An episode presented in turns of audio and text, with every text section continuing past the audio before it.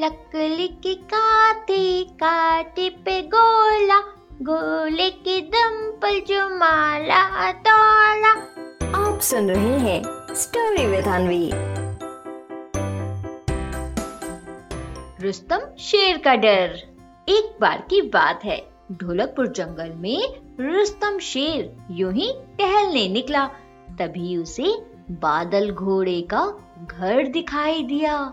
बादल घोड़े के घर से खूब अच्छी खाने की खुशबू आ रही थी। खाने की खुशबू से रुस्तम शेर खुद को रोक ही नहीं पाया और बादल घोड़े के घर के अंदर चला गया।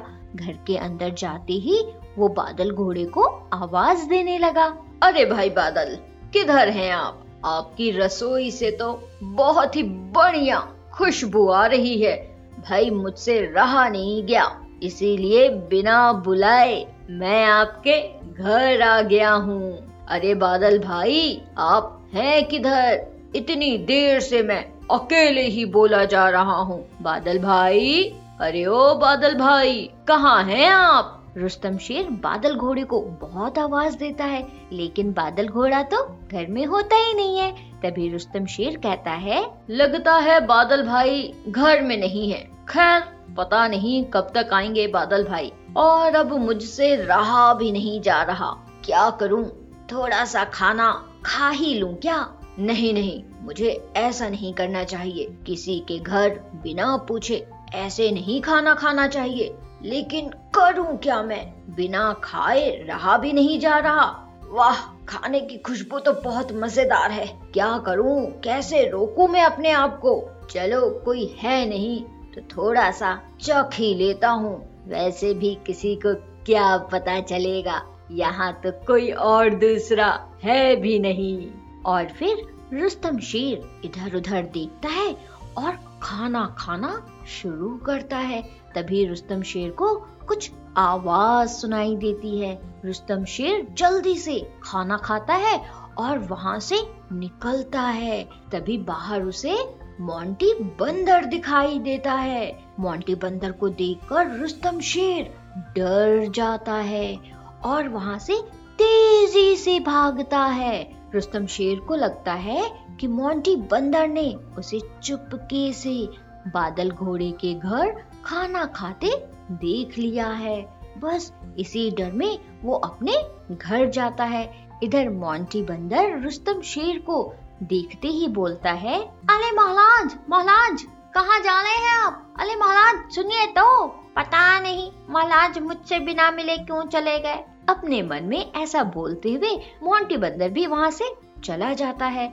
अगले दिन रुस्तम शेर सभा बुलाता है। ढोलकपुर जंगल के सभी जानवर सभा में पहुँचते हैं। तभी रुस्तम शेर कहता है हाँ तो जैसा कि आप सभी जानते हैं, आज यहाँ बेस्ट सिंगर प्रतियोगिता है। जो भी सबसे अच्छा गाएगा, उसे मिलेगा best singer of the Dholakpur जंगल का अवार्ड। साथ ही वो जीत सकेगा। बगल वाले जंगल में दो दिन और तीन रात आराम से रहने का मौका भी। रुस्तम शेर की ये बात सुनकर सभी लोग बहुत खुश हो जाते हैं। इसके बाद सबसे पहले चंपा लोमड़ी आती है और वो गाना गाना शुरू करती है। इसके बाद बारी आती है कुकू कोयल की। कुकू कोयल भी बहुत सुंदर गाना गाती है। कुकू कोयल इतना सुंदर गाती है कि सबको लगता है कि अब कुकू कोयल ही जीतेगी। इसके बाद कई सारे लोग आते हैं गाना गाने, लेकिन कुकू कोयल जितना अच्छा कोई नहीं गाता। रुस्तम शेर भी अपने मन में समझ लेता है कि विनर कुकू कोयल ही है। तभी बारी आती है मोंटी बंदर की और मोंटी बंदर गाना गाना शुरू करता है। लकड़ी के काटे काटे पे गोला, गोले के दम पर जो माला तोला। दौड़ा दौड़ा दौड़ा, गोला तुम थकल दौड़ा मोंटी बंदर के ऐसा गाते ही रुस्तम शेर डर जाता है। वो पूरा पसीना पसीना होने लगता है।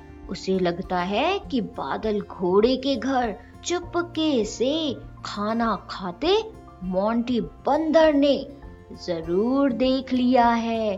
तभी वो ऐसा गाना गा रहा है। कहीं मोंटी बंदर ने यहाँ सब कुछ बता दिया तो ये सब क्या कहेंगे?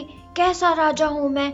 रुस्तम शेर ये सोच ही रहा था कि तभी गज्जू हाथी आता है और कहता है, महाराज सबने गाना गा लिया। अब आप विनर का नाम बताइए। इसके बाद रुस्तम शेर बिना कुछ सोचे झट से बोलता है हाँ तो best singer of the Dholakpur का अवार्ड जाता है मोंटी बंदर को।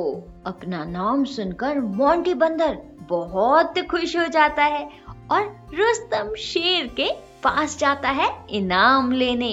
रुस्तम शेर बहुत डर डर कर इनाम देते हुए उससे कहता है हाँ तो मोंटी बंदर, अब तो तुम्हें मैंने विनर भी बना दिया।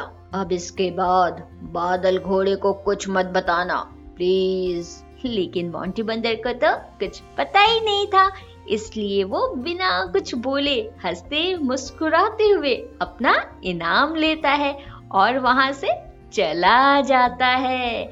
और इधर रुस्तम शेर डर में वहीं बैठा रह जाता है। तो बच्चों, क्या सीख मिलती है हमें इस कहानी से? इस कहानी से हमें ये सीख मिलती है कि हमें कभी भी कोई गलत काम ये सोचकर नहीं करना चाहिए कि कोई देख नहीं रहा।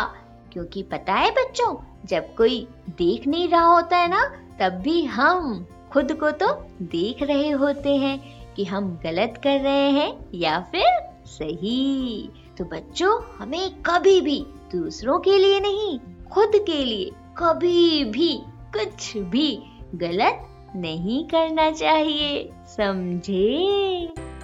आप सुन रहे थे स्टोरी विद अनवी अनवी के साथ।